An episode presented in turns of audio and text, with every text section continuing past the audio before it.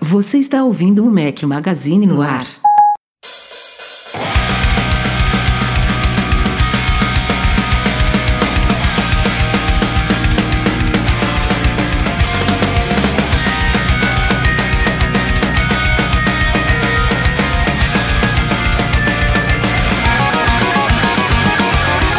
Galera do Mac Magazine, bem-vindos ao nosso podcast 210. Estamos hoje ao som de Pierce the Veil. Obrigado, Luiz Rodrigo, pela sugestão da trilha sonora de hoje. Bom dia, boa tarde, boa noite a todos. Fala aqui Rafael Fishman com meu único companheiro inseparável Eduardo Marques. Beleza, Edu? E aí, Rafa, beleza? Agora voltou a atender aí a sugestão do pessoal, né? Não tá mais selecionando suas músicas. Ainda bem, porque nesse final de ano aí já vi que carnaval chegando, você ia começar a escolher umas coisas ruins aí. Deus me Ia ficar livre. estranho. Eu tenho muito bom gosto musical, viu? tá e, e sofro muito com minha vizinhança aqui, por sinal. Temos hoje um convidado especialíssimo para cobrir o espaço do Breno aí, que não é fácil de cobrir, diga-se de passagem. Paulo Silveira, qual é o seu cargo na Lura que eu esqueci de me programar aqui? Eu tô super bem, bem preparado para esse podcast. Diretor, como é que é? Dono, fundador. É quem manda, né? É quem manda. Me preparei bem. Fa- Seja bem-vindo, Paulo. Obrigado, pessoal. Olá, ouvinte. Olá, Rafael. Olá, Edu. É muito legal estar aqui com o famoso Fishman ao vivo e a cores. Estou muito contente. E de saber que o pessoal não tem preconceito em convidar alguém que é usuário de Mac, mas que usa Android no celular. Olha só, hein? Também o pessoal tá, tá sempre aberto Não temos mesmo. Inclusive, Não. nosso, nosso redator, Bruno Santana, que escreve diariamente para o Mac Magazine, ele é Android user também. Então, estamos. Inclusive, você não Não, esse perfil, né, Rafa? Tem muito no site que Nossa, usa Mac muito, muito, e muito, tem muito. Android, assim. Tem bastante gente que E, e o inverso aí. também, né? É, eu acho que é menos comum, mas também tem gente que tem iPhone e usa PC. Mas eu acho bem, mais, bem menos comum. É, é- é bem menos comum na nossa área que trabalha muito com tecnologia, mas você vai ver por aí quem só trabalha com computador pro Word e pro e-mail, vai ter gente que usa bastante o Windows e PCzão e que gosta de ter o iPhone, mas eu também acho estranho. É verdade, é verdade. Bom, eu, eu não consegui te apresentar com relação à Lura. Diga lá, Paulo. Se apresente, então, que é melhor do que eu tentar. É, eu tenho aquele, também aquele problema que nem vocês pra definir o que, que você faz pra sua mãe, né, e pro seu pai. Você Pô, isso é, isso é muito Esse difícil, é, cara. esse é. É, eu, eu falo que eu sou diretor de produtos, então aí complica mais ainda, porque eles falam, bem, então agora que eu não sei mesmo o que, que você faz. Mas é, lá na Lura de curso online de tecnologia, que nasceu de uma empresa de cursos presenciais que se chama Kaelon, eu cuido das features novas que vão entrar no sistema, em que direção que o sistema vai, etc. E hum, não à toa a gente tem participado aí do podcast por causa da relevância dele com os usuários de Apple. E tem até uma notícia bacana para dar agora que eu tô tendo minha participação aqui Opa, no podcast. diga lá. Que a gente que está em desenvolvimento a app iOS nativa para os nossos alunos que estudam tecnologia na Alura com BR e que tem desconto ali no alura.com.br barra Mac Magazine de 10%. Não deixa lá de Barra promoção, barra Mac Magazine. É, é Quer que, dizer, é que a gente funciona também faz a- barra Mac Magazine? Funciona. Pô, Opa, Ah, Paulo, rapaz, aqui é- eu- tem Mac Magazine na URL ali, vai, vai levar pra algum lugar, vai, vai funcionar o desconto. Eu a gente todo que podcast tá aqui atento. falando barra promoção sem cedilha, sem acento, a galera. agora simplificou, agora facilitou. Mas temos 10% aí para ouvintes do Mac Magazine, como sempre. É isso aí. É muito então, bom. quem for programador, designer ou quem quer ser e trabalhar com tecnologia, com esse mercado de TI, de internet, a gente tem mais de 300 cursos. Fica um convite. A gente tem muita novidade toda, toda semana, na verdade. Então E- você é o cara que fica criando aí esses, essa quantidade enorme de curso aí na Lura. É, eu que fico fazendo os cursos ficar melhor e com mais features de como que eles vão estudar, como que vai ser o sistema novo de exercício, como que eles vão participar da comunidade. O curso é ainda um outro problema ainda maior que o Guilherme cuida lá e hoje é, é muita gente, a empresa já tem um, um tamanho legal. Muito bacana. Não, e e aí é o cara que a gente- paga e pode fazer qualquer curso, né, na verdade. Isso, é um, é um modelo all you can eat. Eu não gosto de usar o, o associação com Netflix, mas é, é por aí. Pagou. Aliás, é, é um, é, um, é um modelo que está se, espalhando para todas as áreas, né? A, a, vocês levaram esse modelo para cursos, mas a gente vê aí chegando agora até aplicativos. A gente comentou recentemente um chamado Set App que está chegando para Mac, que vai levar esse modelo Netflix também, é, meio que não, você não vai fazer streaming de aplicativos, mas é, é um modelo de assinatura para você ter acesso a um acervo XYZ de aplicativos e poder usar enquanto você é assinante. Então, é, é, é um modelo realmente que gera é muito legal muito gera legal, uma receita recorrente para a empresa e que dá muito benefício para o usuário né que tem acesso a, uma, a um, um, um, sem número aí no caso de vocês de conhecimento né de capacitação. No caso de Netflix é de diversão. No caso de aplicativos é de utilitários e coisas que ele pode fazer no computador, mas enfim, eu, eu, eu vejo esse modelo sendo replicado aí para mais e mais tipos de produtos e serviços, eu acho muito, muito legal. Exatamente isso, Rafael. Mas show de bola. Paulo, seja muito bem-vindo aqui. É, como você falou, você usa Mac, tem uma visão aí de Android smartphones. Não sei exatamente se, se teremos pautas aí para fazer essa associação. Tem, tem, uma de Mac muito boa aí, né? É, mas vamos, vamos que vamos. Bastante. A gente tem algumas coisas legais para fazer para trazer essa semana aqui para o podcast e, e uma visão diferente é sempre muito bem-vinda.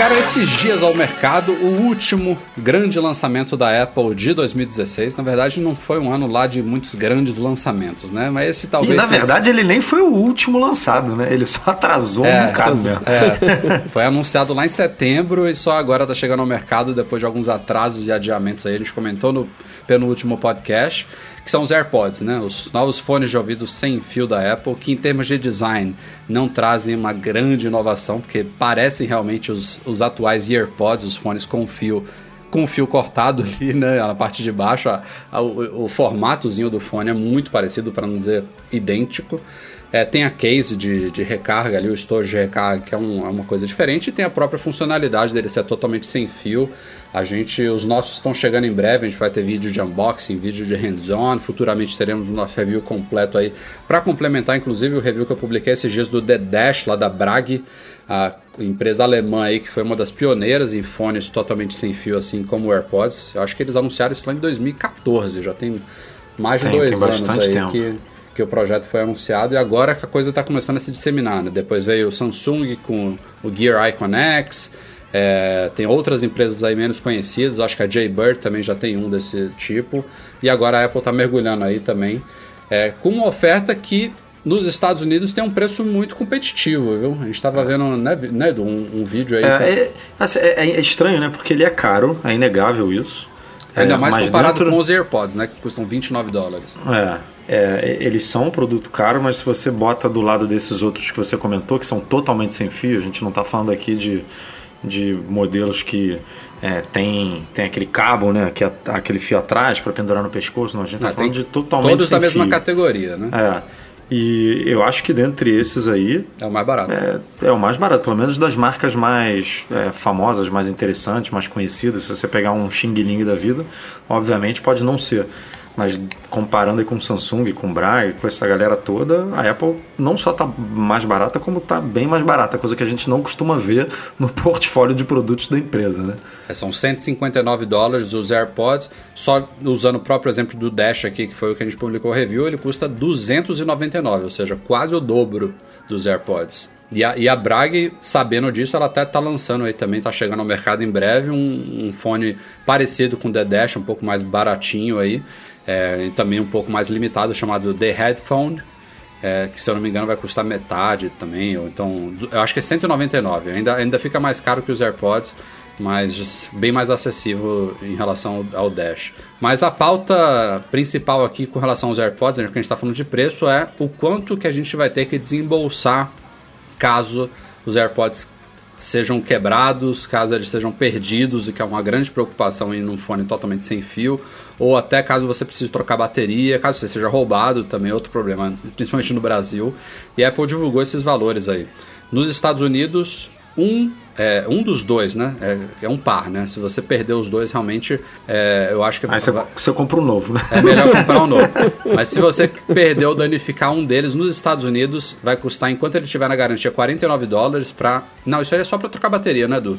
Os 49. É, o, o que é esquisito, né? Porque eu duvido que eles abram um produto para trocar bateria. Eles com certeza vão te dar uma unidade nova, né? Sim, Não, isso aí é mas, óbvio. É, mas eles vendem como troca de bateria, né? É o que está lá na, no, na sua invoice, no, no, seu documento lá de é, que você vai pagar, é, é, troca do produto por bateria.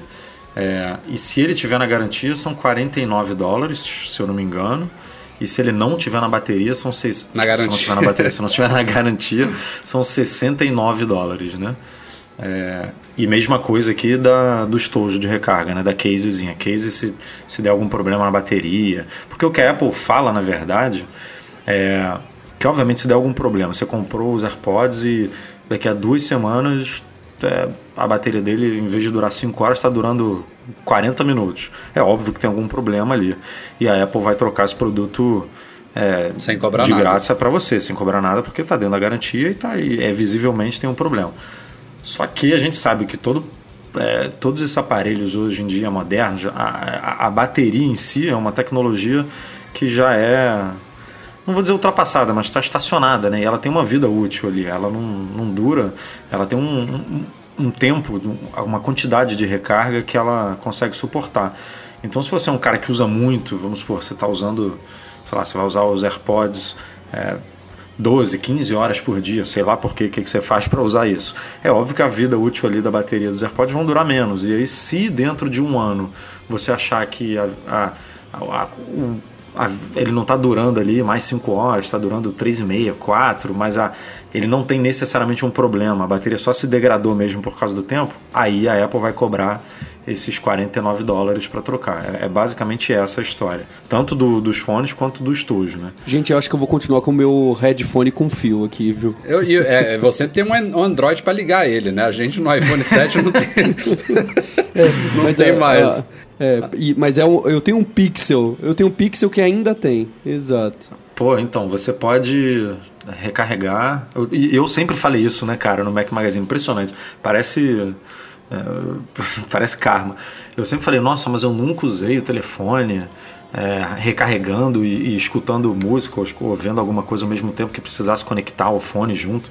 E só de sacanagem eu, eu tô com o iPhone 7, que obviamente não tem o P2 Aí outro dia fui deitar, bateria 4%, falei, não, vou botar aqui para carregar e, e, e, ver uma sériezinha, ver alguma coisa aqui enquanto tá carregando, uns 15, 20 minutinhos aqui antes de dormir. Aí falei, putz, não tem como, né? Não, com o meu fone não tem como. E aí realmente foi ali a primeira vez que eu, que, que eu senti a. Não senti a falta, né? Porque a falta eu sinto todo dia para botar esse, esse conector aqui no, no esse meu fone atual. É, no, no Lightning já é uma coisa esquisita, assim, é uma coisa que eu não estou acostumado, né? Mas você querer carregar e, e, usar ao mesmo tempo foi a primeira vez que eu, que eu vi que a Apple fez cagada, assim. Bom, só trazendo também, voltando aqui a questão dos valores que a gente falou, trazendo para a realidade brasileira. Obviamente, se nos Estados Unidos 159, por mais que esteja competitivo, não é um, um preço é, não, é um, não é um valor barato para um fone, né? Até os próprios AirPods Lightning eles custam 29 dólares, ou seja, dá para você comprar 6, 7 AirPods Lightning no, no valor de um Air, AirPods lá dos Estados Unidos. Aqui no Brasil, pior ainda, né? Os AirPods estão chegando a 1.400, não é isso, Du? É, no, no é, valor parcelado. 399. Né? É. é. É. Com a vista fica 1.249, 1.259, alguma coisa assim. E esses valores de troca ainda estão um pouquinho obscuros aí. Parece que a Apple, é, inicialmente nos Estados Unidos, ela tinha divulgado só um valor, que era o de 49 dólares na garantia, que foi o que apareceu aqui no Brasil, que é 259 reais. E depois que surgiu o outro valor de 69 para quando você está fora da garantia ou se ele é roubado, se ele é perdido, a Apple cobra 69 por unidade, né? Ou é, seja de um, um AirPods, seja do estojo de recarga. Ah. E aqui no Brasil, foi, por enquanto, ela só divulgou os 259, né, Edu? Isso é meio esquisito, porque ela foi atualizando a página lá de suporte que tem essas informações, assim, aos poucos, e aí a página brasileira meio que pegou só a primeira atualização que teve é. na americana. Aí depois a americana continuou sendo atualizada e a brasileira estacionou. Então eu acho que em questão de tempo, aí uma semana, duas semanas, não sei, a, a coisa na brasileira também vai andar e, e vai atualizar. Agora eu, tenho uma dúvida aqui, queria perguntar pro Paulo o que que. Porque assim, a gente, obviamente, é, eu e Rafa somos suspeitos, né? A gente é, trabalha com isso, usa iPhone, usa Mac, e no seu caso você, por exemplo, usa o Pixel que você falou. Uhum. Esse fone, esquecendo o preço, enfim, custo de reparo, é um fone que, tipo, te apetece, assim, você teria, você compraria um fone desse para usar com o seu Android ou, ou você acha que não tem nada a ver, que tem outras opções melhores? É, não, esquecendo é, o fator preço aqui, que a gente até falou que nesse caso em específico a Apple nem está tão tão mais cara do que a concorrência, pelo contrário. Mas assim, um produto Apple com um produto Android Google, assim, que rola funciona, bem, né? você vê algum é que funciona, que não tem lá aquela facilidade de emparelhamento, né, que, que a Apple criou é, com graças a esse chip W1 aí, mas, mas ele vai lá, você vai lá no Bluetooth, emparelha como qualquer outro dispositivo e dá para usar numa boa. É. é eu, eu, queria entender assim qual, qual é a sua visão nesse sentido. É, Eduardo, esquecendo um pouco o fator preço que que dependendo das chances vai vir algo aí com quatro dígitos para o Brasil. É, acreditamos que não, certo? E é, já tem o preço daqui. É, é certamente... 1.400 aqui, quatro dígitos. Ah, já está fechado. Já, já sim. É, quatro é, dígitos. quatro dígitos. Quatro dígitos sem, sem muito esforço. é. E, e, desconsiderando um pouco o preço, acho que é, assim como todo produto da Apple e quem gosta de Android tem aquele sonho. Não sei, vocês certamente já ouviram. O pessoal fala assim: Poxa, o que eu queria era um iPhone que rodasse Android. então, é, a, a, assim como o próprio iPhone, e às vezes a pessoa tá tá mais apegado, que nem eu, tô mais apegado ao Android em si, mas porque todo o meu trabalho já tá muito focado em algumas coisas que você já tá habituado, né? Eu, eu fui usuário do, do primeiro iPhone e e depois migrei pro, pro Android e sofri naquela época. Então eu não queria sofrer agora. Mas certamente do hardware, tudo que a Apple põe a mão, a, o pessoal de Android inveja, né? É, e, e, e, certamente esses fones está todo mundo de olho. Eu vejo os meus amigos. Eu sou usuário de, headphone, por isso não, não olho muito, não, não tava muito atrás. Mas tá todo mundo interessado e fala, poxa, qual que a gente vai comprar? E faz essa mesma observação, né? Ah, mas para Android o preço da Apple realmente não ficou tão maluco quanto costuma ficar. É, é, é, essa coisa também da preferência de fone é muito importante aqui, porque como todo mundo sabe, existem fones dos mais variados formatos e categorias, né? Independente de ausência ou não de fios, né? Que a gente passou por uma transição, até um tempo atrás só existiam fones com fio, depois a gente passou para fones sem fio, que ainda tinha ou a, a, haste que liga uma orelha à outra, ou aquele fiozinho de trás, né, que a gente já chamava de fones wireless, mas ainda assim uma, uma peça estava ligada à outra.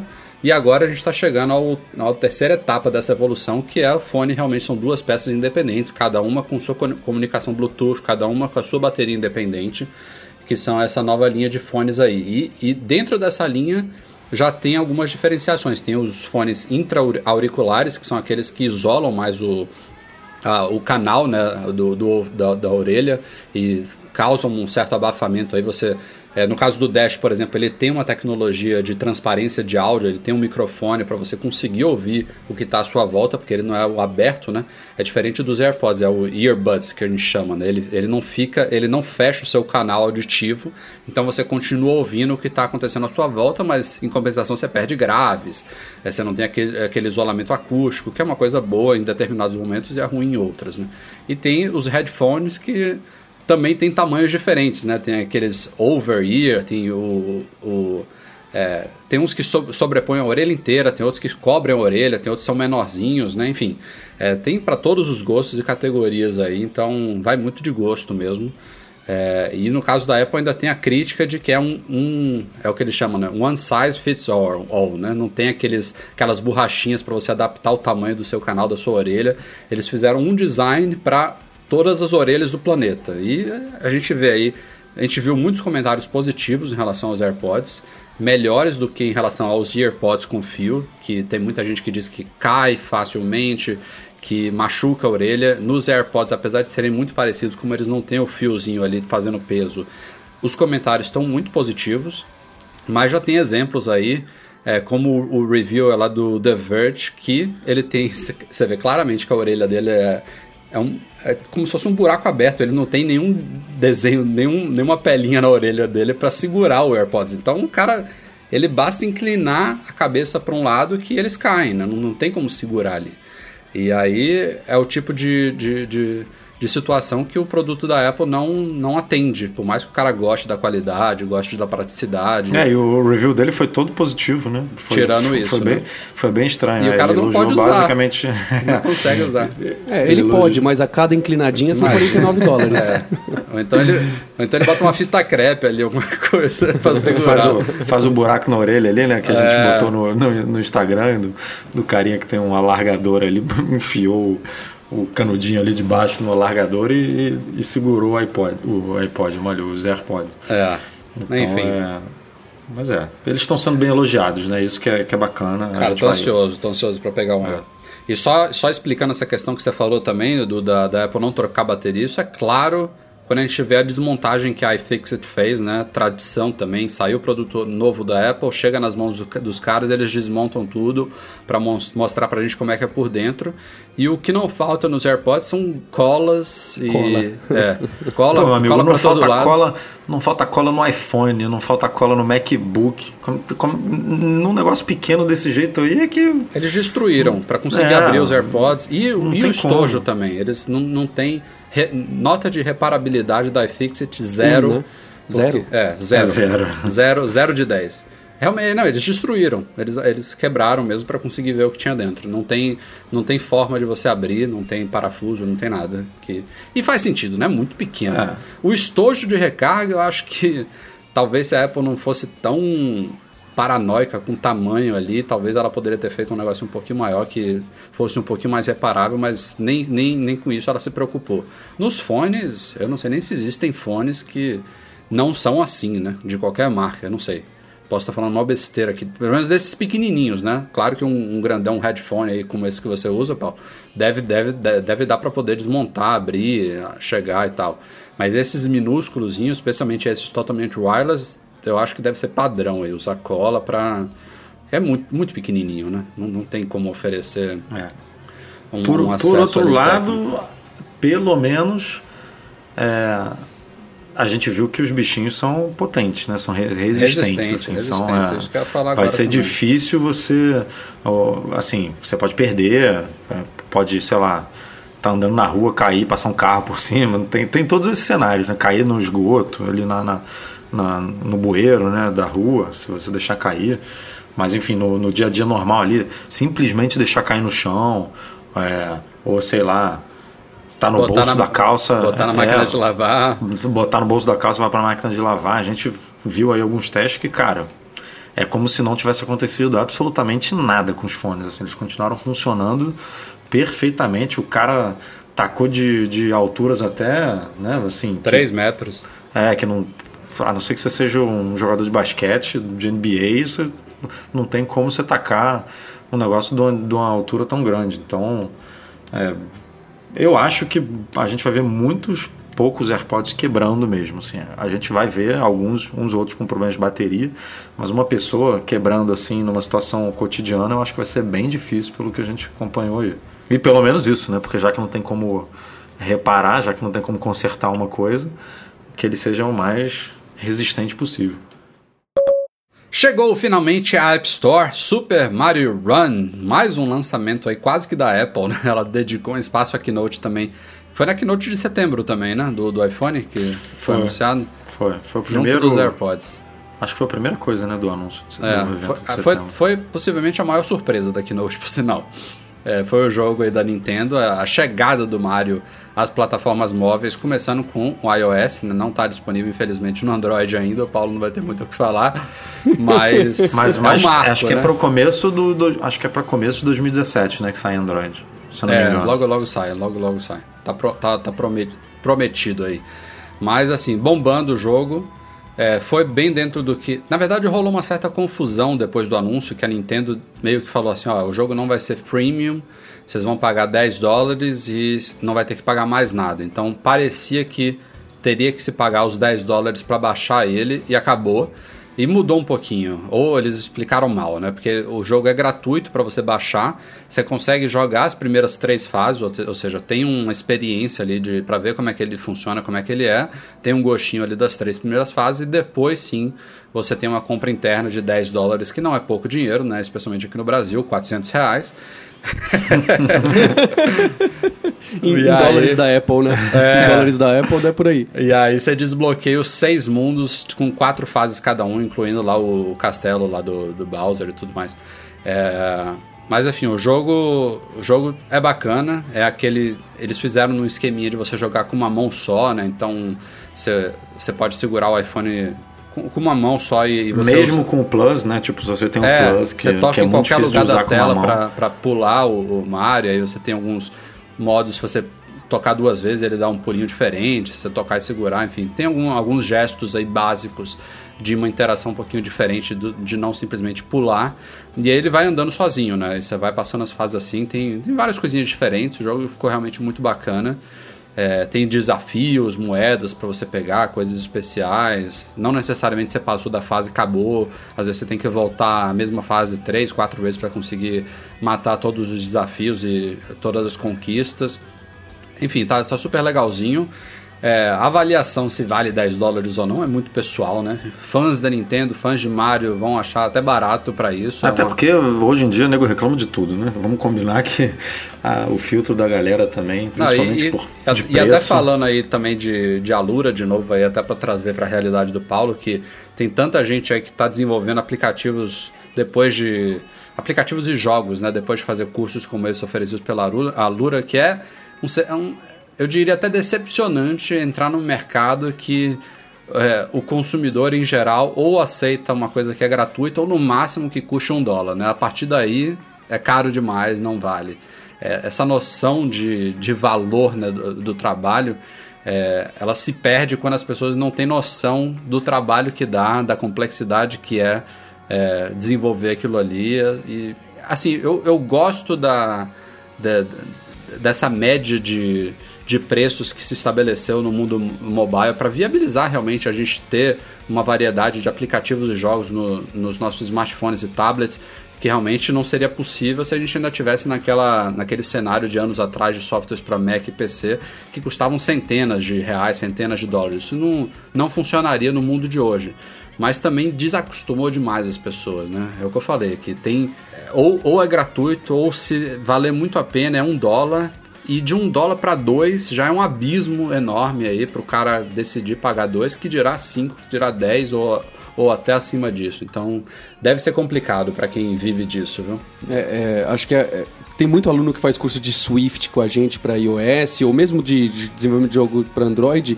Essa é a última preocupação dele, porque as pessoas estão tão animadas em fazer o próprio jogo, não é verdade? Que esse é uma segunda questão, mas certamente o freemium e o free dominou a cultura da internet nos primeiros anos e mudar esse comportamento tem sido difícil, não só para o setor de game e de apps, né? É, o pessoal de mídia tem apanhado pra caramba. É verdade. É, não à toa, vocês são um exemplo, nós somos exemplo, a gente que também faz conteúdo gratuito precisa de alguma forma converter, ou, ou, ou você não, não come arroz e feijão. Então é, é um desafio para todo mundo. Eu é, acho que a... o nosso mercado nem se fala assim, a gente é, tem todo complicado. dia tem que matar um leão, né, para poder a galera quer, quer, quer consumir coisa de graça mesmo, né? Desacostumar. E ainda usa adblocker, né? Para bloquear as propagandas. Aí é, é brabo. É. Aí é fogo. E tem um, tem um ponto que eu acho bem interessante da Nintendo ter lançado primeiro com, com a Apple, que esse é, o, é a primeira franchise, o primeiro Mario fora de qualquer console da Nintendo, né? Teve em, em, um pouco antes de 93 lá do John Carmack, o criador do Doom, ter lançado o, o Doom, perdão, era o Commander Commander King, que isso é na década de 80. Nossa, então, isso aí é antes do meu tempo. é, é, antes daquele Wolfenstein. O, sabe? Wolf, comecei no Wolf. O Wolf eu peguei. É, eu, eu, não joguei o Commander King também, eu só conheço a história. Ah, Ele que criou foi o Carmack que pegou e falou: Olha, encontrei uma forma de fazer em PC o que o pessoal da Nintendo faz, que é o refresh da tela pintar toda hora de uma forma otimizada. Que o videogame tinha a placa gráfica para aquilo e o, e o PC não, não tinha aquilo na, naquela época. E, e o time da, da, da ID Software chegou pro Miyamoto, chegou pra Nintendo e falou: Miyamoto, a gente tem aqui, a gente fez a, a gente refez o, o Mario pra PC, olha só como ficou. E a resposta da Nintendo falou: a gente não quer vender Mario no PC, a gente quer vender Nintendo. É. E 30 anos depois, o primeiro lugar que o Miyamoto vai colocar o, o seu filho primogênito, o seu filho preferido, é na, na, na Apple Store. É, é algo muito emblemático. Mas, Paulo, o acordo que a Nintendo costurou com a Apple para viabilizar isso é uma coisa que eu diria que é sem precedentes, porque os caras conseguiram, acho que, tudo que a Apple poderia oferecer para promover esse jogo, para promover esse lançamento. Claro que beneficia a Apple também. É, sendo Abriu, uma- abriu o keynote de iPhone para começar a história, É, né? pr- primeiro falando dos os- benefícios, né? A Apple tá com isso aí exclusivo, pelo menos temporariamente, já é um, um- um grande feito para eles. E desses 10 dólares, 30% fica com a Apple. Então, a gente vai falar aqui de números. A Nintendo anunciou hoje, né, na quarta-feira, dia 21 de dezembro, o jogo teve 40 milhões de downloads nos primeiros quatro dias de disponibilidade, é um recorde Nossa. absoluto. Claro que desses 40 milhões, é, ela não divulgou e não vai divulgar quantos que se converteram essas compras internas de 10 dólares, mas que Não é seja dinheiro, meu amigo. que seja um décimo é muito dinheiro. É, mas para o que, o que a Nintendo obteve em contrapartida da Apple é uma coisa fenomenal. Começou com isso que o Edu falou, os caras conseguiram um espaço na Keynote, que já é enorme, numa apresentação da Apple, lançamento de iPhone, a Keynote mais importante do ano, os caras estavam lá. É, o jogo ele está destacado na home do site da Apple, ele está com todos os destaques do topo da App Store. Ele foi pro blog da Apple, ela tem uma chamada Newsroom lá, que é um tipo uma área de press releases mais informais. Ele foi divulgado lá no lançamento. Deve ter até sido falado Tá lá no, na rádio. tá no aplicativo da Apple Store, da- das lojas. Cara, é- Deve estar instalado em todos os iPhones ah, e eles iPads fizeram que estão demonstração nas nas lojas. lojas. Né? Demonstração. Prévia, enfim. Tudo que a Apple podia oferecer. Ela e tá eu não duvido que tem uma negociação especial nesses 30% aí que Ah, a Apple capaz. esteja levando menos. Capaz. Tipo, que a Nintendo esteja levando 80, 85 e a Apple esteja com uma fatia menor do que o normal para né, Imagina a negociação, né? Traz o Mario, não, traz o Mario, não, traz o Mario, não.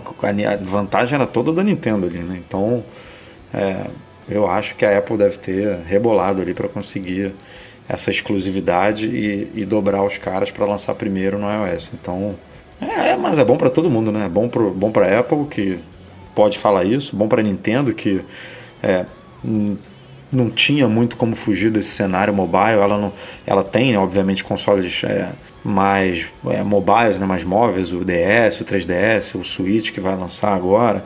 É, mas, obviamente, você não tem como comparar com o alcance e com a disponibilidade do mercado de smartphones, de, de- da App Store e da, e, e da Google Play. Então, tipo, uma hora ou outra ela ia ter que entrar nesse mercado e está comprovado aí. Não, não abriram os números de os números financeiros, mas né, 40 milhões em quatro dias, esse número ainda vai aumentar muito. Pô, deve, deve tá, a galera lá tá rindo à toa com a grana que tá entrando, com Por, certeza. por outro lado, as avaliações médias dele na App Store estão muito ruins.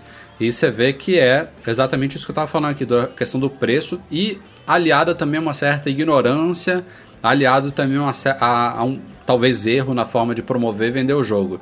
É, uma coisa seria, como a gente falou, né? Se ele tivesse sido vendido a 10 dólares, a pessoa já tem uma barreira ali, ó. Eu sei, tá lá grandão, lá embaixo do ícone do jogo, que ele custa 10 dólares. Eu clico no botão de comprar ou não e sei que vou, vou baixar o jogo inteiro aqui, que não vai ter compra interna. É óbvio que esse número de 40 milhões teria sido infinitamente menor. Mas no, a partir do momento que eles botam lá grátis, né? E aí a pessoa começa a ter experiência. Ela não tá acompanhando o Mac Magazine, site de notícia, não, não assistiu a Keynote, não sabe como é que aquilo se dá. À, primeira vista, ela vê, ela vê que o jogo é de graça. E aí ela joga uma fase, joga duas, joga três, e aí se esbarra numa outra uma barreira inesperada, se ela não tá sabendo, de 10 dólares, que não é pouco dinheiro, nem aqui nem lá fora, para desbloquear o resto. Então a App Store tá inundada de gente reclamando de que a Nintendo tá enganando, que diz que o jogo é de graça e não é. É, enfim, se- leiam E lá. tem, leiam e tem outro problema que é o, a quantidade de conteúdo, né? De, de fases, de, de- Tem gente que pegou esse jogo, pagou em um dia acabou, né? Um dia não. em, em horinhas, assim. É, né? pouco, pouquíssimo tempo dá para matar. Meia hora, acho que teve gente falando que em uma hora ali, 40 minutos, conseguiu matar tudo. Óbvio, são os viciados, né? É a galera que curte muito Mario, que curte muito Nintendo. É uma pessoa é, padrão ali, mediana, vai, vai jogar ali um, um, momento ou outro do dia e vai demorar um pouco mais. Mas aí o cara é, paga isso e, e e, e, consome todo o jogo em questões de minutos é realmente um pouco mais complicado, porque se você olhar os 10 dólares que você falou que é caro, quando você compara isso com um jogo de console é muito barato, né? Tipo, um jogo de console hoje em dia não sai por menos de 60, 70 dólares, eu imagino. É, só que você tem um, um uma complex, não uma complexibilidade que eu digo visual, nem, nem de jogabilidade, não, mas eu digo de, de se você pega um Mario da Nintendo, é, de, do console da Nintendo, ele tem muito mais fase, é muito, né, você, você demora não sei quantos dias, semanas, é, meses para poder zerar tudo. E aí num joguinho desse você resolve a tua vida ali em meia hora, é um pouco mais complicado. Mas enfim, daqui a pouco chega Super Mario Run 2, chega a, o, o, Super Mario Kart. Pô, Mario Kart chega, eu quero. Esse, é, esse, esse eu pego fácil. Daqui a pouco chega tudo aí pra é. gente se divertir. Vem novidade no WhatsApp aí. Depois da, da compra do Facebook, demorou um tempinho até para ele pegar no tranco aí. Eu acho que precisou de um certo empurrãozinho da concorrência aí. A lá Telegram, Viber e outros aí.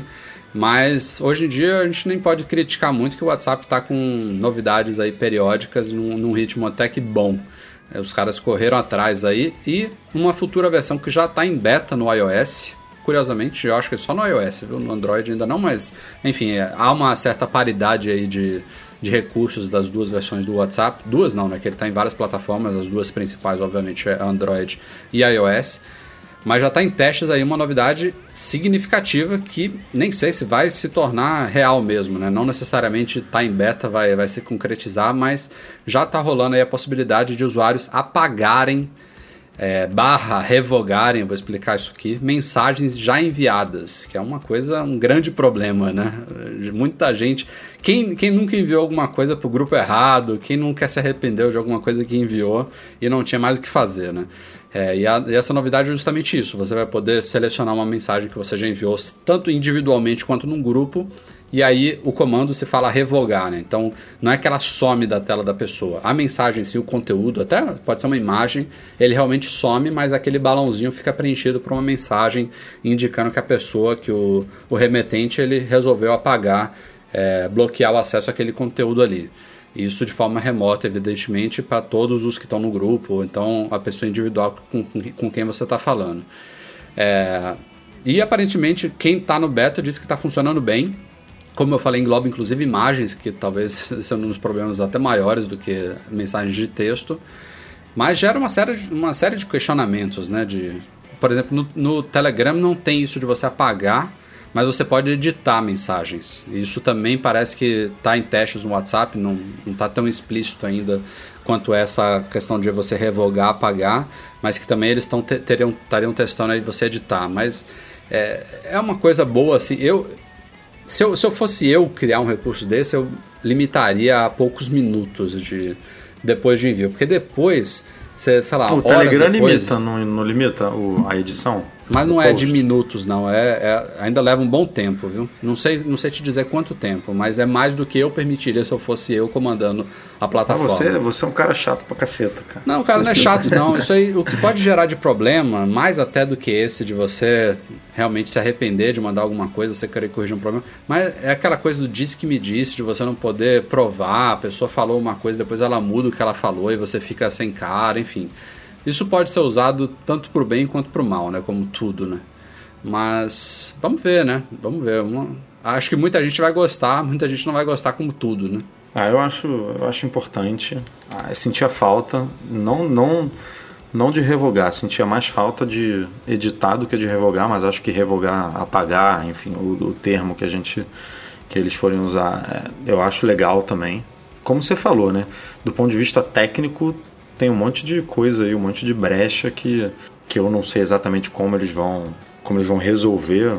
Não sei se o, se o Paulo também, até do ponto de vista técnico, saberia responder algumas coisas nesse sentido, mas Né? A gente mesmo conversou outro dia, né, Rafa? Sei lá, você mandou, é, você mandou uma imagem e revogou. E o que, que acontece com a, com a notificação que tem o preview ali da imagem? Será que a, a, a, a imagenzinha que está ali na notificação também some? Na verdade, a imagem, é. a gente falou de duas coisas. O, o, o preview de notificações é tanto para texto quanto imagem.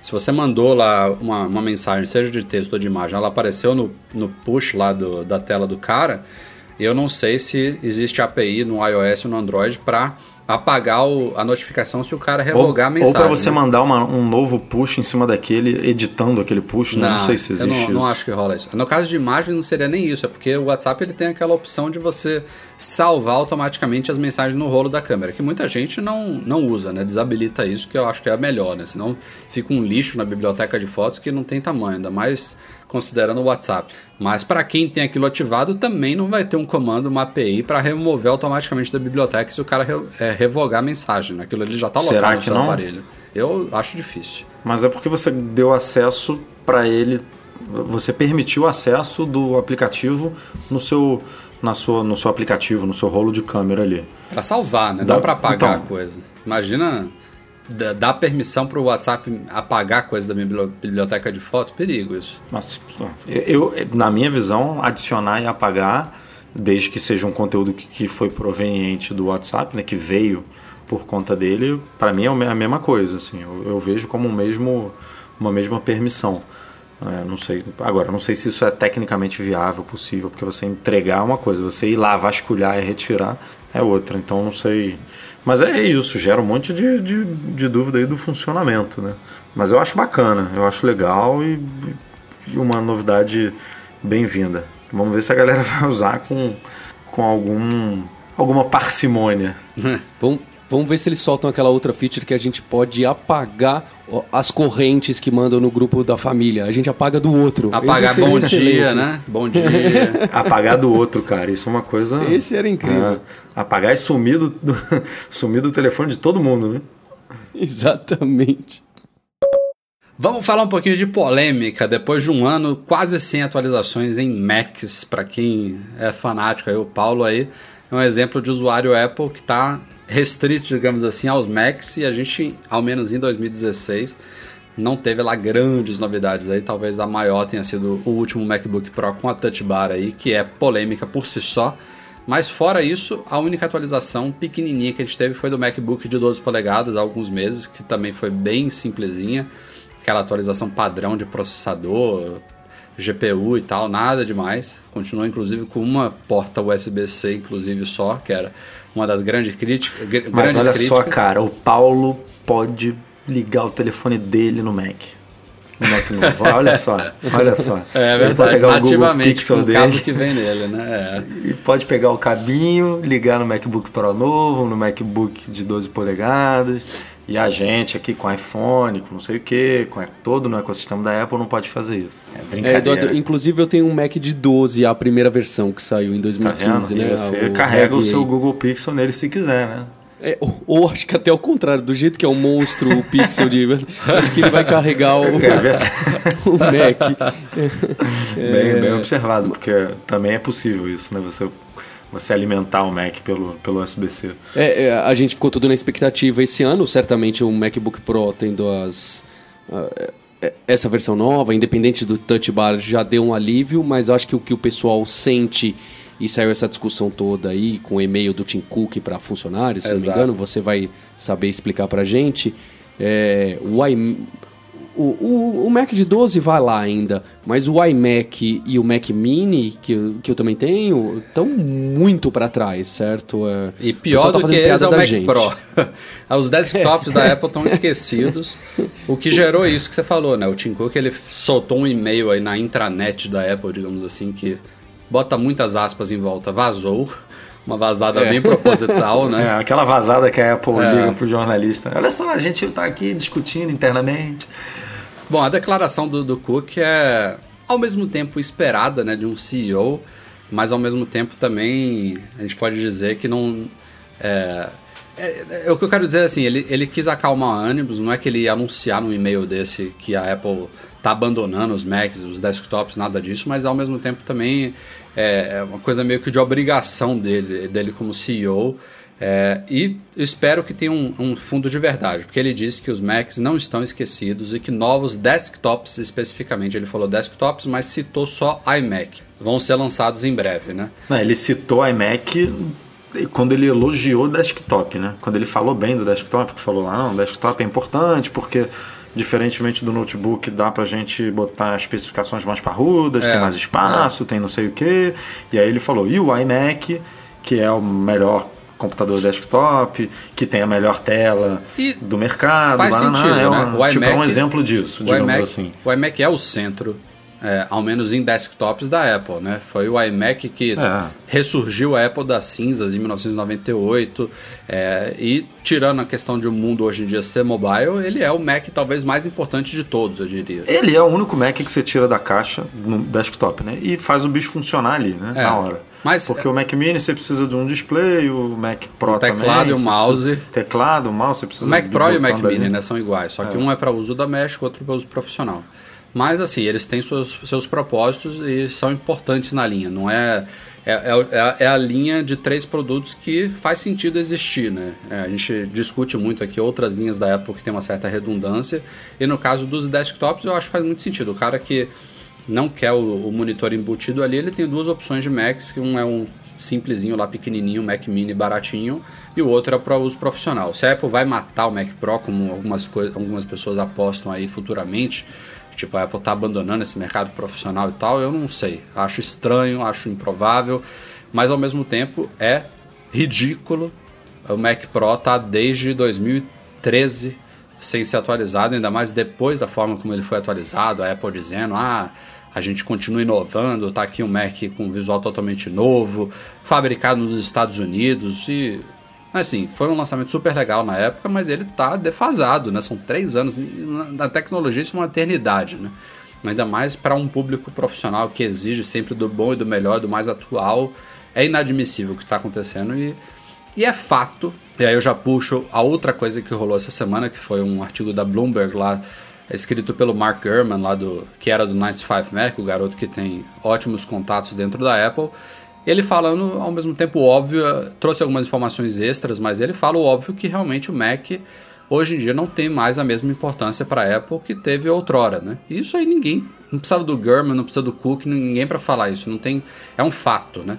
A Apple, ela mudou muito nos últimos anos e não quero nem dizer que mudou para melhor, para pior, não é isso o, a, a, linha de o produtos mundo, O mundo mudou, né? Se a Apple não mudasse, é. ela, ela, não, ela não seria a Apple que é hoje. Ela, Se ela só ficasse em computador, estava fadada ao fracasso. Né? É, ela começou a mudar lá em 2001, com o primeiro iPod, né? Ela entrou no mercado totalmente novo aí. Anos depois, em 2007, veio o primeiro iPhone, em 2010 veio o iPad, é, mais recentemente veio o Apple Watch. Ela está com uma diversidade de produtos muito maior e o Mac ele tem que naturalmente, espontaneamente, não precisa nem olhar para o faturamento em si, que hoje em dia ele representa 10% da Apple, é óbvio que ele vai perder importância. Mas não quer dizer, e aí é que fica a nossa torcida, que ele esteja esquecido, que ele esteja abandonado, que a Apple vai deixar de fabricar Macs. Mas é, me incomoda muito essa. Ele não ser prioridade é uma coisa, ele ser esquecido é, é outra. Exato, né? é. Tem, tem, tem, um, tem um gap aí que pode ser muito bem preenchido, muito bem usado pela empresa, que, que todo mundo fica satisfeito, né? Ela que fica vendendo ali os 10%. É, e bem ou mal é um baita de um lucro trimestralmente, e a gente que gosta do produto, que usa, que, que não quer ver ele morrendo, por mais que o mundo seja mobile, por mais que o, o iPhone no nosso bolso, o Google Pixel no nosso bolso resolva muitos problemas e o iPad é, resolva muita coisa para muita gente, o computador para um nicho, mas ainda para um nicho relativamente grande, é o que resolve. Né? Eu não me vejo é, sentado aqui 10 horas por dia é, trabalhando na frente do iPad, fazendo as coisas que eu faço. Não, assim, dá para fazer? Dá, mas talvez eu precise de 14 horas, de 16 horas em vez de 10.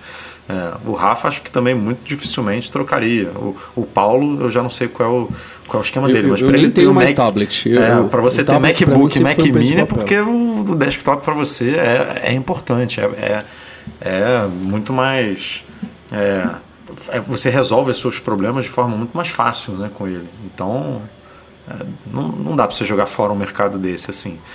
E a Apple, eu não vou dizer que ela está jogando fora, mas demorar mais de mil dias para atualizar um, um computador profissional, passar 2016 batido no iMac, no Mac Mini, que são computadores domésticos super importantes para um monte de gente.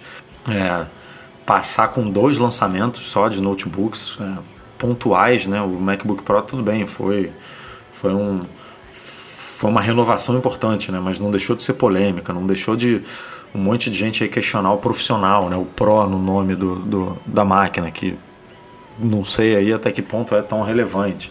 Então, é, foi um ano feio, né, para Mac. Foi um ano feio, principalmente para desktop. Então, é, não faz mais do que obrigação. O Tim Cook fala isso. Ah, pode atrapalhar as vendas, falar que vai sair. Cara, não dane-se. Tem que falar mesmo, tem que botar, tem que acalmar um pouco o público porque tá, tá feio o negócio e não acalmou a ponto de não gerar dúvidas, né? Foi o que você falou, Rafa. Ah, vai lançar, vai, mas e aí? Será que tem Mac Mini? Será que tem Mac Pro? Ou será que só vem iMac? A iMac a gente sabe que não vai morrer tão cedo, porque é o computador principal desktop da Apple. Mas e os outros? Será que estão ameaçados? A Apple já desistiu de display, aparentemente. Não vai mais produzir.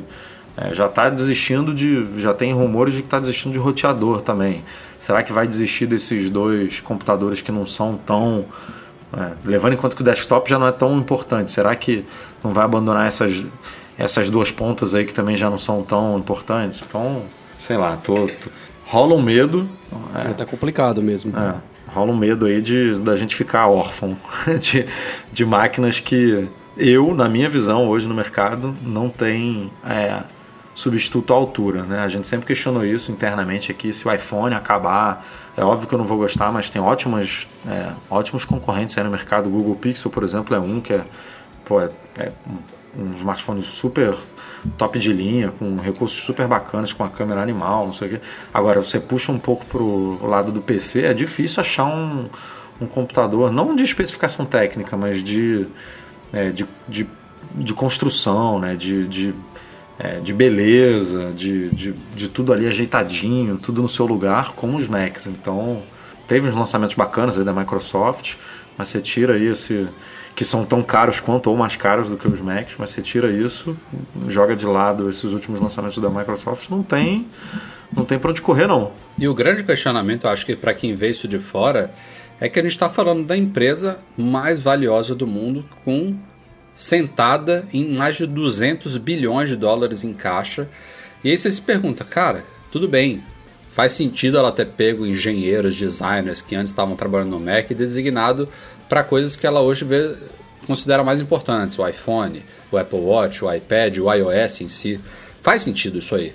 Mas ela não pode ter um time de pessoas também super capacitadas, é, que recebam um salário animal lá que ela pode pagar, designers, engenheiros, desenvolvedores, que estejam focados nesses produtos que ainda são, cara, 10% da Apple é muito. São bilhões e bilhões de dólares por ano também de faturamento aí nos Macs que a gente está falando. É importante para ela. E aliás, é, tudo que a gente vê aí de iPhone, iPad é desenvolvido em Mac, né? Você precisa deles. Não é só Exatamente. Isso, não é só isso que você falou, Edu. Ah, a gente depende, a gente não consegue ainda usar um é, iPad para trabalhar. O Xcode só roda no Mac, né? É, eles, eles, eles têm uma importância aí gigantesca. E eu, eu, pelo menos, eu sei que o Johnny Ive lá como chefe de design, ele tá totalmente focado nesses, carros-chefes da Apple. Eu sei que o Tim Cook também é, precisa focar os esforços dele nesses produtos que representam hoje em dia, é, somados aí iPhone, iPad e tudo mais, 60%, 70%, 80% da empresa. Isso faz, faz sentido, mas não, não me justifica, como você falou aí, passar um ano inteiro, que dirá três anos no caso do Mac Pro, sem novidades. É, é poderia ser aqueles upgrades mais ridículos esperados possíveis de só troca de componentes, atualização de componentes ali padrão. É, a gente não está esperando revolução de design anualmente, é, grandes novidades, é, mudanças tipo uma touch bar que Eu sei que é polêmica, eu sei que tem gente que acha inútil tal, gente que nunca nem, nem usou e já tá falando que é uma porcaria. É, não, não vou entrar nesse mérito aqui, mas é uma nova forma de interação, né? É uma, é uma novidade prática que a gente não vê acontecer a cada, a cada atualização de produtos. Não é isso que a gente quer, mas manter uma, uma, um cronogramazinho ali, anual pelo menos, de, de atualização, de deixar esses produtos mais atualizados tecnicamente possíveis e que façam valer os preços que eles custam, né? Porque esses produtos continuam à venda aí pelos preços exorbitantes, né? Não foram caindo de ano em ano, né? Não, o Mac Pro tá custando 30 pau aqui no Brasil, meu amigo. Imagina, um computador de, dois, computador de 3 anos atrás que Isso aí não tem nem Isso aí tá muito é, errado. entrada e saída atualizada, né, cara? Tem, sei lá, Thunderbolt 2 ou Thunderbolt 1, não lembro direito, USB. Será que o USB é 3.0? Nem sei. É, o USB é Tipo, 3.0, mas a Thunderbolt é 2 ainda. É, é- Pô, Cara. é, não- é- é vergonha. Vergonha. E você lembrou bem, cara, essa parte aí é, de desenvolvimento, né? Tudo, tudo é criado em Mac. Ninguém senta num. A Apple até tá tentando, né, jogar, um, por exemplo, um, um Swift Playground ali no iPad, né? Tem, tem rumores de Xcode para iPad, tudo para iOS, é, em algum momento no futuro. Mas a realidade hoje é, é sentar na frente do Mac para fazer, né? Isso. E, e é, é complicado, cara. É. Bom, só para a gente fechar esse papo aqui, é, tem também a grande polêmica da transição para o padrão USB-C barra Thunderbolt 3. O Paulo vi- vivencia isso com o MacBook dele desde o ano passado. É, agora chegou os MacBooks Pro, né? Temos quatro ou duas portas Thunderbolt 3 barra USB-C, dependendo do modelo que você escolher. E a gente já falou também alguns podcasts atrás que a Apple sentiu a pressão do mercado aí reduziu os preços de todos os acessórios que ela vende USB-C. Reduziu consideravelmente, inclusive, no, no mundo inteiro, inclusive no Brasil. E essa redução era temporária até o fim do ano. E já estamos no fim do ano e a Apple anunciou essa semana uma extensão desses preços especiais de acessórios USB-C até 31 de março de 2017. Então, mais três meses aí de preços promocionais. Segundo ela, é, ó, queremos ajudar vocês. A gente sabe que é um período transitório, que você precisa de adaptadores, precisa de dongles, enfim, precisa ligar suas coisas que hoje em dia não são nativamente USB-C ou Thunderbolt 3. Então, ela meio que tá cortando o lucro dela, digamos assim. Acho que ainda assim ela tem lucro em todos esses produtos, que a gente sabe que a margem da Apple não é, não é baixa, ainda mais em acessórios, mas é uma atitude legal e bacana que ela tá estendendo aí. E óbvio, né, daqui a um tempo, um ano, dois anos, três anos, esse problema vai deixar de existir, né? A gente vai ter produtos, vai comprar um iPhone que vai vir com um cabo USB-C, você vai ter HDs para conectar no seu computador que já vão ser USB-C, enfim. Você Isso- pluga muita coisa aí no teu Mac, Paulo? E- e- eu ia chegar exatamente aí, Eduardo. Eu acho que o Rafael também tem uma opinião contrária à minha, mas desde que eu, eu comprei, eu também tive o primeiro Air, né? E quando eu comprei o Air, aí falei, poxa, já, deixa eu comprar já esses dongles aqui, esses hubs para poder conectar um monte de coisa nele. Comprei, nunca na minha vida eu pendurei aquilo no, no MacBook Air. É óbvio, isso varia de caso a caso como você utiliza a sua máquina. Mas para esse MacBook pequenininho de 12, a- acontece a mesma coisa. Eu nunca precisei de nada, nunca pluguei nada. Na verdade, para ser honesto, o que eu sinto falta às vezes, e aí fica uma situação engraçada, eu tenho que vir para casa para levar alguma coisa, é como o pendrive que tem um arquivo muito grande. Aí você fala, poxa, vou pedir pro cara colocar no Dropbox é, 20 gigas, e aí depois, sabe, aí é complicado. Aí eu uso um, um pendrive USB normal e tenho que colocar no meu iMac em casa. É, o que resolve, se você procurar na Amazon, aqui no Brasil começou a aparecer alguns, existem esses USBs que são duplo. Eu acho que vocês já devem ter visto. É, Assim é bem bacana, né? Um lado é, é A e o Um outro é lado- C, né? Exatamente. Como existe muito pro, pro micro USB e o USBzão. Agora tem o A de um lado e o C do outro. É, então você espeta onde for e resolve. Eu tô adiando comprar isso faz um mó tempão e, pra ser sincero, nunca penduro nada no meu Mac. Cara, eu vou, eu vou te dizer, a minha situação agora ela é meio ridícula. A, a gente é atípico, né, Rafa? É, a gente Eu- é atípico. eu imagino. Ó, neste momento, primeiro cabo de energia, eu trabalho em casa quase todo o tempo, quase todo o tempo. De vez em quando eu saio da minha mesa, vou pra sala, ou vou pra mesa, eu, eu uso na bateria, mas assim, 98% do tempo eu tô na, na minha mesa do escritório com ele ligado na tomada. Não faz sentido eu ficar usando uma bateria. Só aí, No seu caso, já ocupa a única porta que você tem. no caso do. do eu, não, eu não pegaria um MacBook de 12, eu, eu teria um MacBook Pro de 15 polegadas com as quatro portas, mas aí uma já estaria ocupada com energia. Eu tenho um HD externo Thunderbolt, que sempre está ligado também, porque eu armazeno coisas nele que eu acesso periodicamente, ele fica rodando Time Machine com meus backups e tudo mais. Tudo bem, não precisaria estar ligado o tempo todo, mas aqui quando eu estou na minha mesa ele tá. Neste momento eu estou com o meu microfone da Apogee ligado numa USB, que eu já precisaria de um adaptador, né, porque não é USB convencional. Estou com um fone que ainda teria no, no novo, né, ele tem a, a saída de 3,5mm, P2, e excepcionalmente eu estou usando um receptor de radiofrequência do meu mouse, o, o MX Master da Logitech, porque o Sierra bugou o Bluetooth dele. É, é um problema conhecido da Logitech, eu estou em contato com o suporte deles. Tá, tá rolando uma certa. O, o, mouse ele fica dando umas paradinhas, enfim, tá umas congeladas aí no Bluetooth. Não corrigiu nessa última versão do Sierra e eu estou usando o receptor RF dele aqui na USB, que também não é uma coisa padrão. Normalmente, se não fosse esse, esse problema de agora, seria uma porta menos. Mas, cara, essa situação aqui, atípica ou não que eu tô, já ah, não, não, é no uma nosso caso de, de mesa de escritório, assim, no teu caso, por exemplo, a melhor solução seria, sem dúvida, um, um, um dock daquele, né? Que você bota tudo no dock e aí você só espeta um cabo no é, seu Mac. Um é, é, né? é, o melhor. E aí você vai sair de casa, a gente vai, vai para Meme Tour, vai para não sei, vai para Dev Trip, vai para não sei aonde, tira, bota na mochila e vambora. E aí você teria uma vida normal. O, o, meu problema é esse, não, não, é, não é tanto em casa. Em casa é chato e tal, mas você está em cima da mesa, está tá no conforto da tua casa, você tem como resolver. O meu problema é resolver essas coisas na, na rua, assim. Você, você, sei lá, a gente vai para uma empresa, para uma reunião, aí chega lá o cara, toma aqui uma pendrive, um pendrive, aí você fala, puta, não tenho como não tem como colocar aqui. É, foi isso que o Paulo falou. Aí o arquivo é, é grande, ele fala, não, é. sobe aqui no Google Drive, vai demorar, porque a internet do, do, lugar não é boa. Aí você já cagou tudo porque, porque não tem um, um, uma porta ou porque não tem um adaptador na mochila, entendeu? Então você é obrigado a ter um adaptador na mochila. Esses momentos assim externos é que me é que me incomodam mais que no meu caso e no seu Rafa são menores, mas existem, né? Claro. A gente a gente, pô, 2 mm por ano, não sei aonde, vai para São Paulo, vai para vai não sei aonde, vai para Aí você, com esse negócio debaixo do braço, é, é chato. Então, é legal ouvir pelo menos a experiência do Paulo, que ele não, não pluga nada. Mas ele tem um negócio do, do telefone dele encaixar, então é menos mal também. No, no mínimo, eu em viagem também costumo carregar muito o telefone no, é, no Mac enquanto está parado em algum canto. Então já seria aí no mínimo um adaptadorzinho para poder resolver esse problema.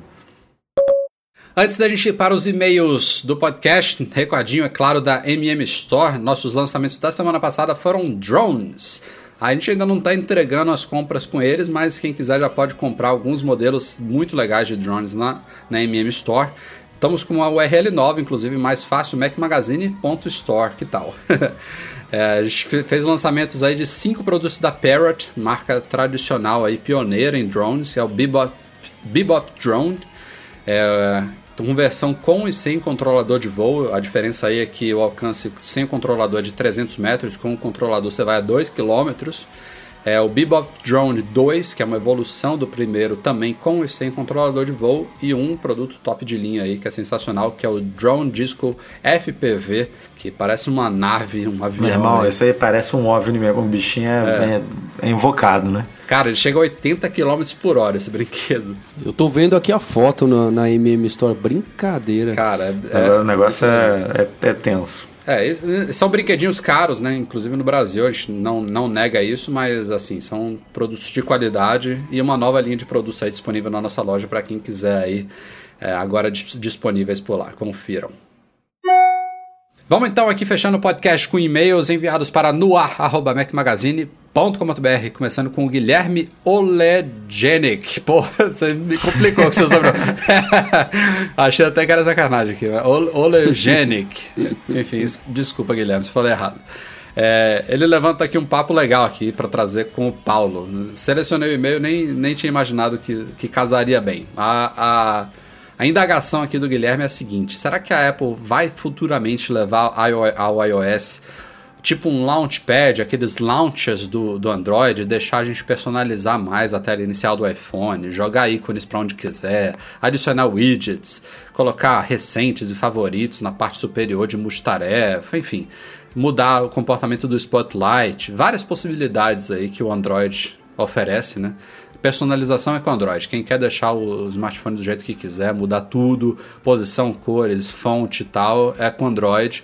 No iPhone, isso é de certa forma possível quando você faz jailbreak, mas isso caiu muito em desuso, né? Você tem que ficar dependendo de hackers para desbloquear o sistema e tudo mais.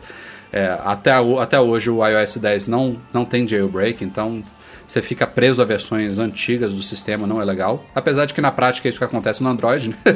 você não consegue atualizar. joguei, joguei. Não, Rafael, Rafael, você vê que o Rafael é fogo, né, cara? O cara é Falou que eu ia ser bem-vindo, mas mandou essa no final. Não, mas o Pixel você tá bem, você tá bem coberto aí. Pelo menos o oficial do Google você vai ter boas atualizações do Android. Quem sabe É, um, o Pixel você pode por, atualizar. Por um né? ano, né? Pixel- Um ano você vai receber. É, tudo. Não, mas enfim, vamos, vamos voltar aqui pro Guilherme. É, então, ele, ele pergunta o que, que a gente acha, se a Apple vai abrir as pernas aí ou não. A minha resposta básica é não. A Apple é muito chata com essas coisas, cara. Ela faz do jeito dela. É muito, muitas, muitas poucas opções de personalização, não só no iOS, no macOS também. Você vai ver aí, você troca lá a imagem de fundo, tem uma versão azul e grafite das, das opções de seleção do sistema, mas, cara, o macOS é mais aberto, né? Existem softwares que personalizam um pouquinho, mas também caíram muito em desuso. Há um tempo atrás tinha uns que personalizavam mais o sistema, tinha temas e tal. Tinha, me lembro que tinha um, eu não vou lembrar agora do nome do software, mas que até do- deixava o Mac com cara de Windows. Não sei quem era o louco que usava isso, mas enfim. É, cara, não sei quem é o louco que usa isso. mas mole. a, a Apple é, era muito chata com essas coisas. Eu não vejo. eu- o iOS ele evolui muito, muito mais hoje em dia do que o macOS, voltando ao papo de agora a pouco. É, todo ano a gente tem boas novidades, APIs novas para desenvolvedores. A Apple, nes- nessa história recente do iOS, ela inclusive derrubou muitas das necessidades do jailbreak, né? muitos recursos que o pessoal dependia de jailbreak para ter. É, isso foi tudo graças à evolução do iOS, mas essa parte de personalização especificamente eu não, não, não vejo nada mudando no horizonte, não.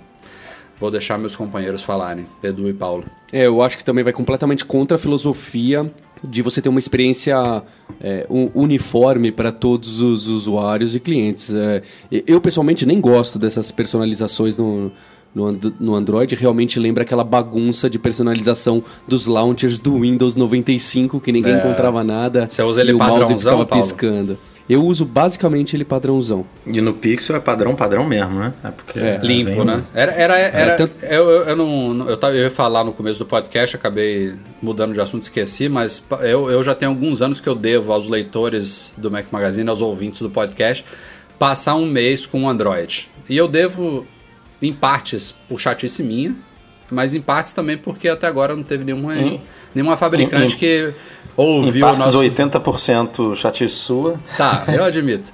Mas assim, eu, eu ainda tô com isso de pé. Se tiver uma empresa aí que quiser. Menos a Samsung. que quiser me mandar um Android desses, de preferência puro. Eu queria ter a experiência a la Pixel mesmo, a la Nexus. é, e usar por um mês, deixar o meu iPhone guardadinho na gaveta por um mês e ter uma, uma experiência e compartilhar ela com, com os leitores, eu queria. Mas, é, como eu falei, eu queria que fosse pura. Não queria ser influenciado por essas adaptações aí de, de algumas fabricantes, não. Mas diga lá, te interrompi. Não, acho que é isso mesmo. É, é, não, não imagino, não enxergo É. uma, o pessoal encarar uma mudança dessa.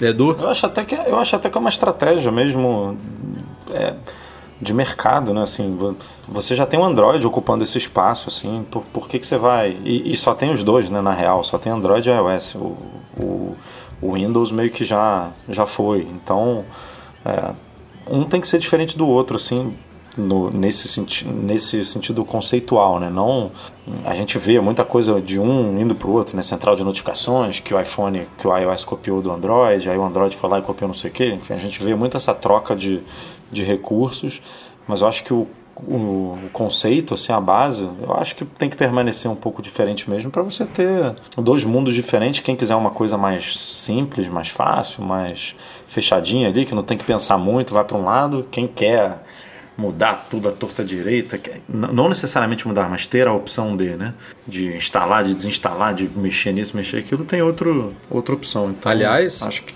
até a gente chegar nesse nível que o Guilherme citou, a gente ainda tem alguns passos para dar. O iOS não permite nem você mudar o navegador padrão. Isso é uma coisa que a Apple já devia ter feito há alguns anos, né? Já temos aí. No começo ela nem permitia outros navegadores. Ainda hoje há, um há uma certa limitação, porque eles todos usam o mesmo motor lá, o WebKit de renderização, mas temos Chrome, temos Firefox, temos outras opções aí. Quem quiser tem que definir isso como padrão, né? E É, esse Bluetooth esse é fechado, né? É. NFC é fechado. Tudo, tudo na Apple é, É chato. é realmente mais difícil, assim. Se você conversa, eles conversam muito bem entre eles, né? O iPhone conversa muito bem com o iPhone, com o Mac. Você bota um Google Pixel do lado do iPhone, vai transferir um arquivo, você tem que jogar para algum sistema, para alguma nuvem da vida, porque não- eles não conversam entre eles. Então é, É. bem. Apesar de terem Bluetooth, apesar de terem NFC, apesar de terem as- as mesmas tecnologias, eles não conversam. E é óbvio que por culpa da Apple. Então. Mas é isso, assim, é filosofia e, e acho que dificilmente muda mesmo. Segundo e-mail do dia, Reinaldo Pires. Comprei um iPhone e pretendo ficar alguns anos com ele. A minha dúvida é se existe uma maneira e como seria de adquirir o Apple Care para iPhones no exterior daqui do Brasil, pois não tenho como fazer a compra em loco. De fato, né, o Apple Care do iPhone, a extensão da garantia, não está à venda no Brasil, apesar de que a Apple atende, segundo a gente apurou aí alguns meses, é, iPhones que têm essa extensão comprado no exterior. Mas comprar lá fora, dá para fazer isso online, Edu? Dá, dá. Eu comprei o assim, não, eu não comprei o Apple Care do iPhone, mas eu comprei o Apple Care do Mac é, online, mandei entregar no endereço nos Estados Aí é Unidos. que tá. eles- E aí, o cara não tem o endereço. Como é que faz? Ah, cara, manda entregar numa numa nos serviços desse que tem de, de É porque de ele tem, box, ele né, tem uma de- caixinha, né? Ele não é, não É. é, não é um. Não, ele tem é- uma caixinha. Não é digital, né? É, ele tem uma caixinha que vem, no caso do Mac, com 798 páginas de alguma coisa. Não sei como que a Apple ainda vende um negócio desse. Né? Tipo, hoje em dia, mundo online, mundo. Enfim, não, não, não dá para entender, mas já vem uma caixinha e o código que você usa para ativar a garantia estendida e linkar lá pro, com o seu produto, ele vem dentro dessa caixinha, você não recebe por e-mail. Então, é, isso é, é um pouco chato. Mas no caso do iPhone, eu acho que é diferente, porque é, se você comprar logado lá na sua conta, ele já veicula automaticamente ao iPhone, entendeu? Que tem o seu Apple ID, que, que tem cadastrado lá. Então, na verdade, você não precisa do código, porque se você comprar e ele veicula, fazer essa veiculação automática, dane-se.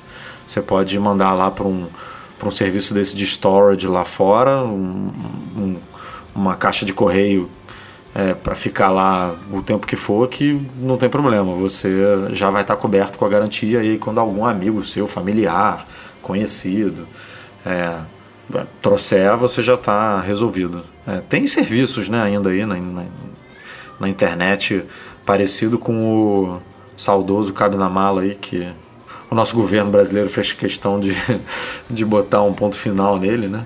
É. Mas tem alguns serviços aí que fazem esse tipo de coisa que você compra e manda alguém trazer e tal. Então Se algum serviço desse quiser que a gente divulgue, contato arroba Mac Magazine.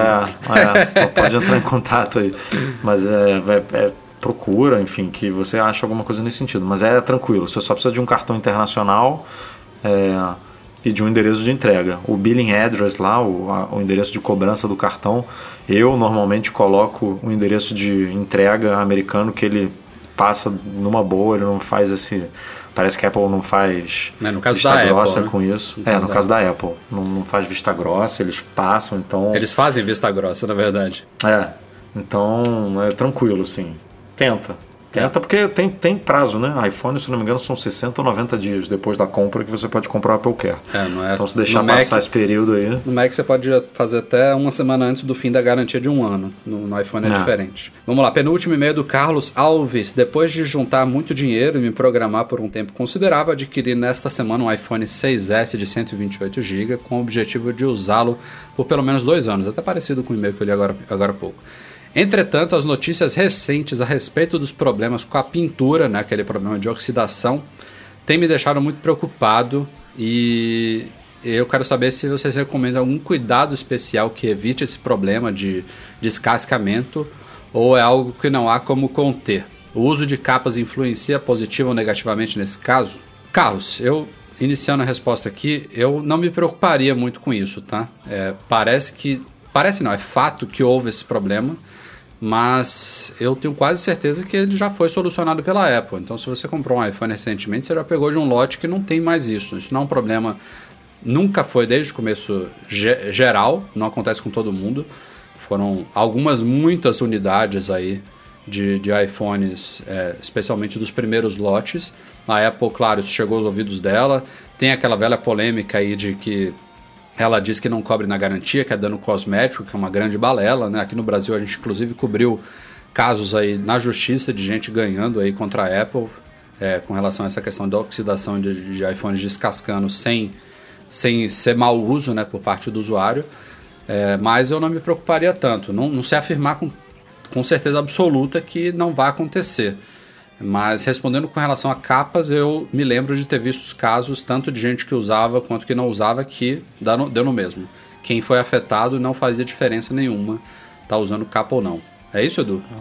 É, é, é, é loteria, cara. Assim, é óbvio que tem que levar isso que o Rafa falou em consideração, que é um se você comprar um iPhone agora, novo, já é de um lote mais recente. É, a Apple, obviamente, está atenta a isso. Mas é assim, é, é não me pareceu um padrão. Ah, aconteceu só com um grupo, só com pessoas que moram em um determinado lugar, que a umidade é muito alta e aí é. Não, tipo, não tem isso. Aconteceu no Rio, em São Paulo, no Nordeste, no Norte, no Sul, tipo, e com capa, sem capa. É, e assim, você sempre, se tiver problema, você pode tentar trocar com a Apple, e se não tiver, você, você assim, já tem, já tem é, como é que é o nome? É jurisprudência, né? Que né? falam, né? Precedentes, é. É. sei lá como é que é o termo jurídico certo. Mas já, já tem, assim, alguns casos que é, os consumidores venceram. Então, na pior das hipóteses, você vai ter uma dor de cabeça. Mas, assim, é um problema que você não tem muito como fugir se você tiver. Então, vai, manda ver, é um ótimo aparelho. Dura fácil dois anos. É. Então, você vai ser bem servido e torcer aí para não ter problema. É isso aí. Fechando e-mails da semana, Robson Previato. Estou com um problema com meu iPhone 7. A vibração para de funcionar nas ações do 3D Touch em aplicativos como acesso de atalhos. Até então não sabia como fazer para dar o problema. Achei um link no fórum da Apple e vi que várias pessoas reclamam da mesma coisa, especialmente após efetuar ligações via Skype. Daí testei aqui realmente acontece depois de ligar via Skype. Testei no WhatsApp não acontece isso. E Robson pergunta se a gente já percebeu se acontece com a gente também, se tem alguma solução. Robson, acontece comigo. É, eu estava falando com o Breno e com o Edu esses dias, no deles não se manifestou, não sei porquê. Mas aqui eu já notei várias vezes esses, esse, ah, é o feedback áptico, né? Aquelas tremidinhas do Taptic Engine do iPhone, elas param, né? Não só nos, no, nos atalhos do, de touch, mas tipo naquelas aquelas rodinhas de você selecionar data e tal. Qualquer coisa que tenha aquela, aquela tremidinha no, no iPhone, isso uma hora, de uma hora para outra para. E eu não identifiquei, não sabia que já tinha essas investigações aí, qual é a causa. E no meu caso, eu te digo com certeza que não é o Skype, porque é muito raro usar o Skype no iPhone. Então, certamente tem outras coisas causando esse bug aí. E até onde eu sei também não tem solução. Eu simplesmente reinicio o aparelho, volta a funcionar. É, mas já que você falou aí que está acontecendo contigo, que tem tópico nos, nos fóruns de, de, suporte da Apple. iOS 10.2.1, 10.3, enfim, vai vir aí, a gente torce para que corrija. Não, tem, tem toda a cara de ser algum conflito aí de software mesmo, alguma coisa que você faz no sistema que é, ativa ou desativa alguma coisa e para de funcionar, eles devem corrigir em breve. Não é nada muito grave, chato, mas o jeito é esperar. Were you honest when you said Bom, galera, vamos ficando por aqui, começando agradecendo a participação especialíssima do Paulo Silveira, da Lura Cursos Online de Tecnologia, nossa patrocinadora do Mac Magazine no ar. Paulo, brigadão pela sua participação, pela sua presença aqui. Eu que agradeço, Rafael, Edu, aí pelo convite, foi muito legal consegui participar um pouco mais do que imaginava, então estou muito contente também. Graças à, à ausência do Breno, pode ter certeza. e não deixe de acessar lá lura.com.br barra Mac Magazine para conferir aí toda a oferta de cursos e é, aproveitar os 10% de desconto que ela oferece para vocês, ouvintes do nosso podcast. Edu, valeu, até semana que vem.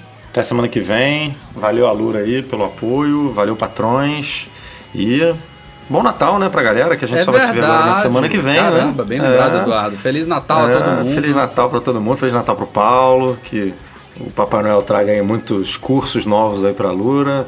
Feliz Natal pro Rafa. E que todos os ouvintes desembrulhem nesse dia 25, 24, 25, sábado domingo, um MacBook Pro com Touch Bar. né? Porra. Quem sabe eles não tá esperando. Esse. Papai Noel é generoso, né? Mas Mas dos bons esse. boas festas para todo mundo. A gente ainda vai ter mais um podcast em 2016, não se preocupem, mas Feliz Natal desde já. O próximo é depois do Natal. Muito bem lembrado, Edu.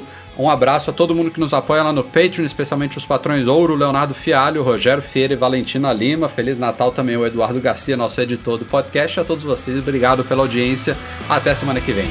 Tchau, tchau.